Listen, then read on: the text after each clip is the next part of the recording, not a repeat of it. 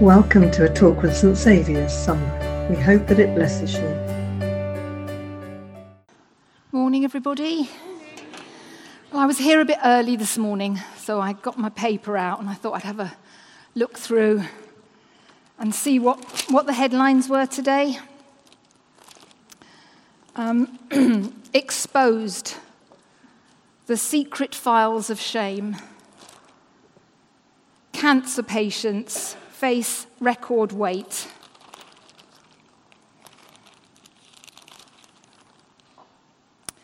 Bullying head out after months of teacher strikes. I'll have to read that one later. Um, oh, this is a good one. Storms brewing for polling day.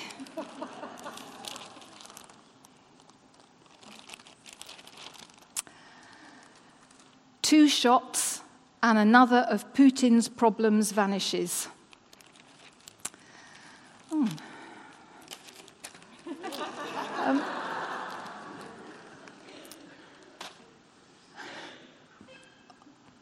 it seems difficult times out there at the moment. Everything seems um, unstable, a bit wobbly out of control, I think. Nothing we say or do seems to make any difference our politicians maybe aren't quite as statesmanlike as we would like them to be. Um, everything seems to be a bit shaky. And we're going to hear now some words from the prophet Isaiah. Now, Isaiah lived over two and a half thousand years ago, um, and he was living in a time of political and social turbulence as well. Um, so, Colin's going to come and read Isaiah's words to us.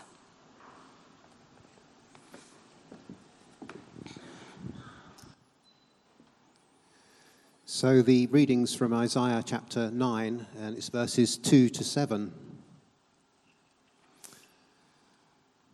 The people walking in darkness have seen a great light.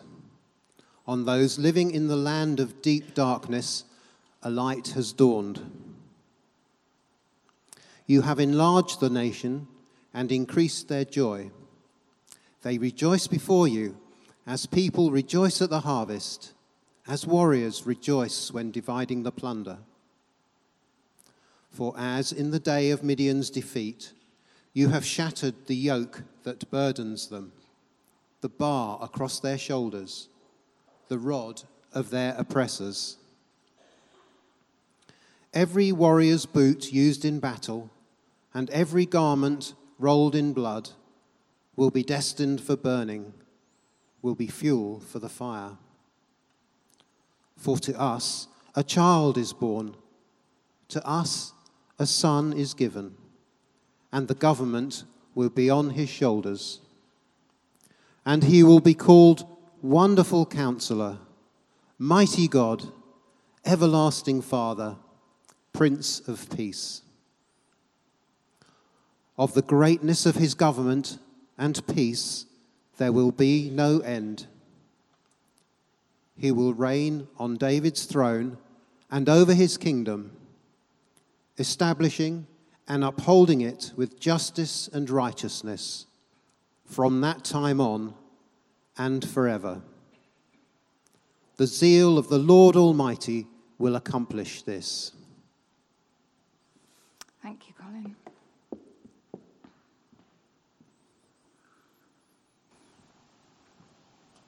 So, this morning we'll be looking at the last of those names that the prophet Isaiah gave to the child that he predicted would be born. Isaiah says the child will be called Wonderful Counselor, Mighty God, Everlasting Father, and Prince of Peace.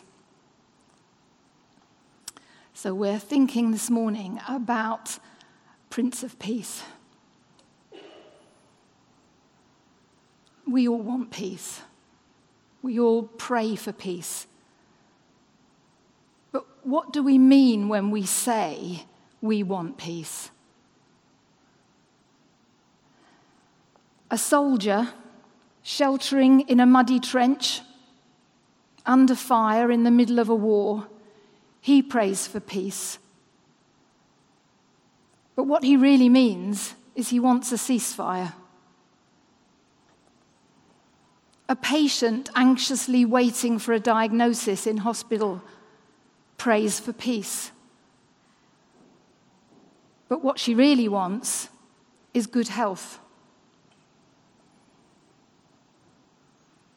Someone here today is feeling guilty, feeling guilty about the past, and they desire peace.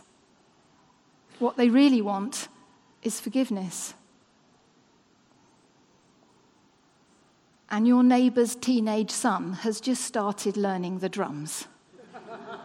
You pray for peace. What you mean is you want quiet. So, peace means different things to different people.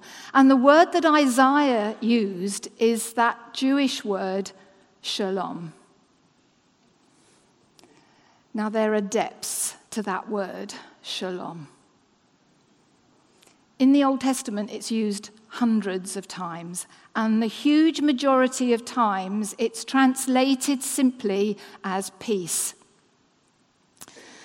But it's also translated as other words, and I had a look to see what else it was translated as, and I just picked out a few of them. So, when the word shalom appears in the Old Testament, it's usually translated as peace, but sometimes it is given as well being, healthy, prosperity, safety, trusted, favorable, and many others. So, peace, shalom, has got depths of meaning. And the Jews would describe the word shalom as including a sense of wholeness and completeness. Jewish people often use the word shalom to say hello and goodbye. But it doesn't just mean have a nice day. For a Jew, shalom means may all that you need for your well being come to you this day. That's shalom. I want this peace. I don't want some kind of elusive, fleeting, hard to catch kind of peace. I don't want a warm, floaty, fuzzy kind of peace. I want shalom. Now, we all know, don't we, that peace is not found by trying harder, planning better, attempting to control situations or people.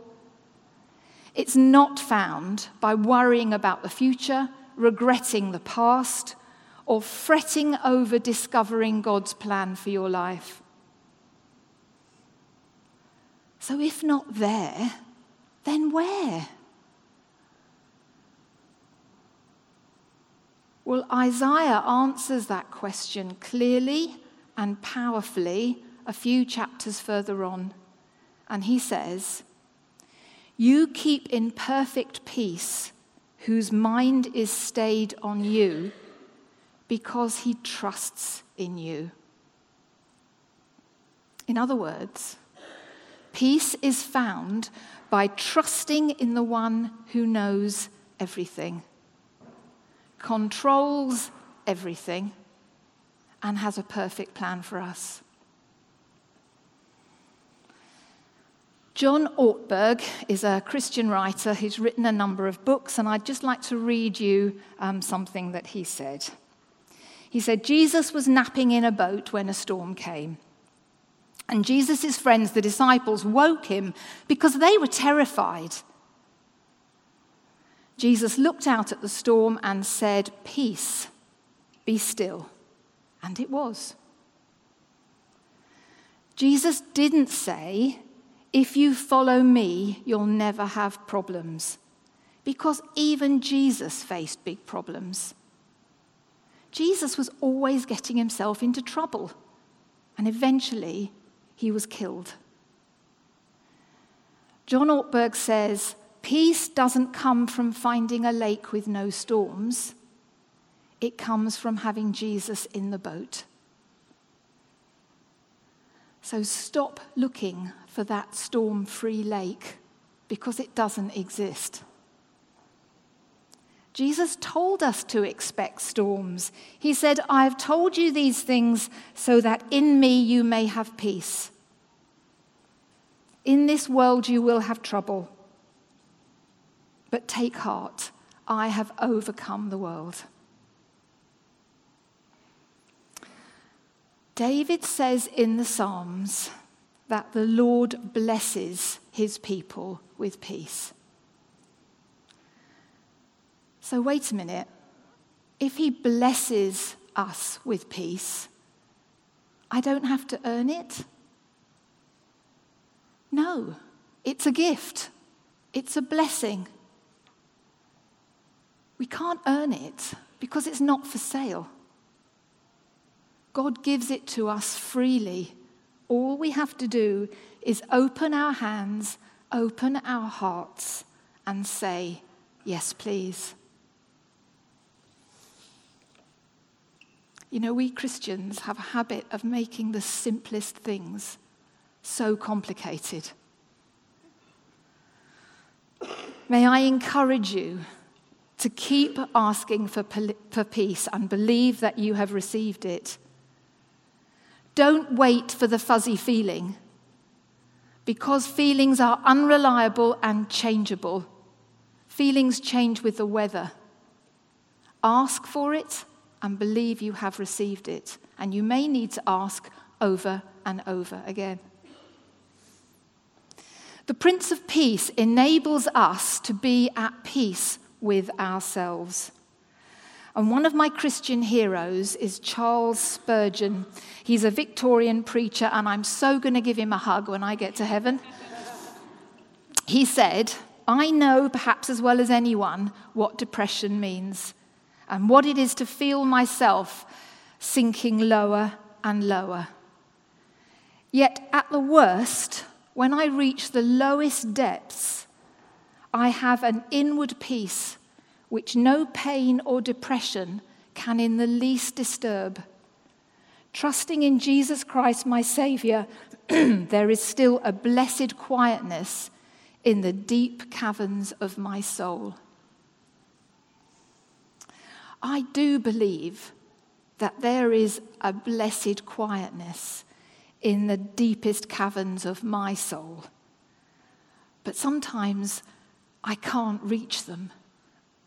I lose my way down to those caverns, and if I'm honest, sometimes I even completely forget they exist. And I remember a few years ago, um, I'd had a, a, an unhelpful diagnosis at hospital, and sometimes that can shake your very existence, really. And it felt like being in that boat in a storm. You know, your horizon that you normally think of as being horizontal and stable suddenly wobbled all over the place. And I remember one morning, a few days afterwards, having a wobbly moment. I was in the house on my own. It was first thing in the morning. Colin had gone to work.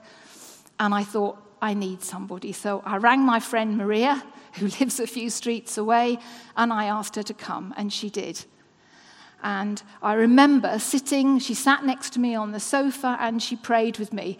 And I looked at her as she was praying, and the thing that struck me was that she had wet hair. And Maria had obviously just come straight out of the shower, straight round, and prayed with me. And she helped me find those deep caverns in my soul. It's just restoring that balance. And that is why each one of us this morning has already made a really good choice because you have decided to come to church this morning. You are meeting with others who trust in God. We've come here this morning to worship Him, and we can learn from one another along the way. And if you need some help with something this morning, don't leave without getting someone to pray with you. Get someone to help you find those deep caverns in your soul. And if we're at peace with ourselves, then that helps us to be at peace with others. I'm going to ask you a question, and I don't want you to answer it. But if you look around now at church, go on, just take a minute, have a quick look. Who's here? Have you spotted everyone? It's much easier if you're sitting at the back because then you have a view of who's here.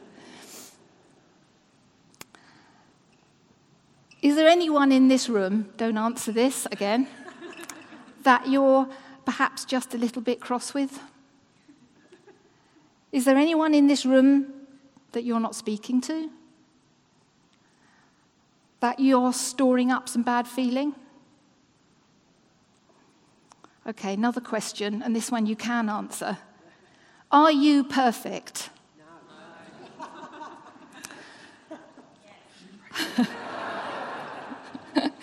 There's always one. Did Jesus forgive you? Yes.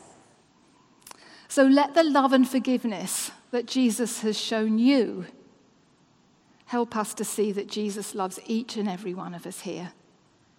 We need to forgive each other freely. We need to keep short accounts with one another. So, being at peace with ourselves helps us to be at peace with each other. And then, of course, most important of all, is to be at peace with God. We need to have a relationship with God, and this is the key to everything. Only Jesus, the Prince of Peace, can reconcile us with God. Only He can pay the price for sin. He gave His life to be our ransom. If we accept Jesus' offer of reconciliation, then Paul tells us that there is no condemnation. That means no criticism, no damnation, no disapproval, because God accepts you as you are. He loves you with an overwhelming, never ending, reckless love. So, peace is found by trusting in the one who knows everything, controls everything, and has a perfect plan for you. Peace has a name. Its name is Jesus. And that longing for peace that you experience in your heart is a longing for Jesus. You're longing for the one who said, Peace I leave with you, my peace I give to you. I do not give as the world gives. Your heart must not be troubled or fearful. Finally, I would like to tell you about a letter that C.S. Lewis wrote a few months before he died. He's someone else I'm going to hug when I get to heaven. Um, he was replying to a letter that was sent to him by a woman who feared that her death was imminent. So she wrote to C.S. Lewis, and he replied. And he said this in the letter There are better things ahead than ever we leave behind. Our Lord would say to you, Peace, child, peace. Relax, let go. I will catch you. Do you trust me so little? So pray with me now. Bow your heads and please open your hands in front of you.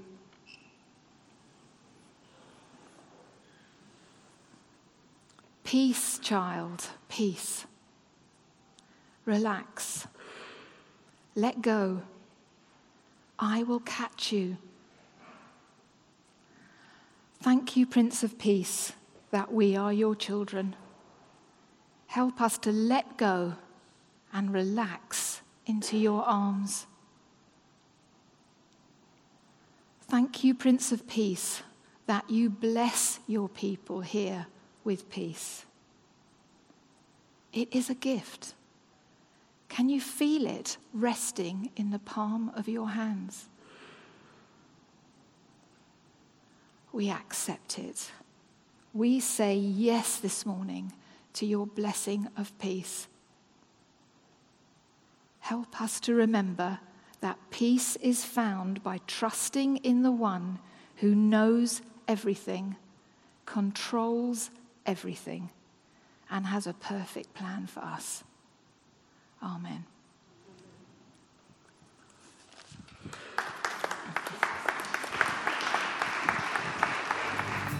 For more information about St Saviour's, please visit our website at www.stsaviourssunbury.org.uk.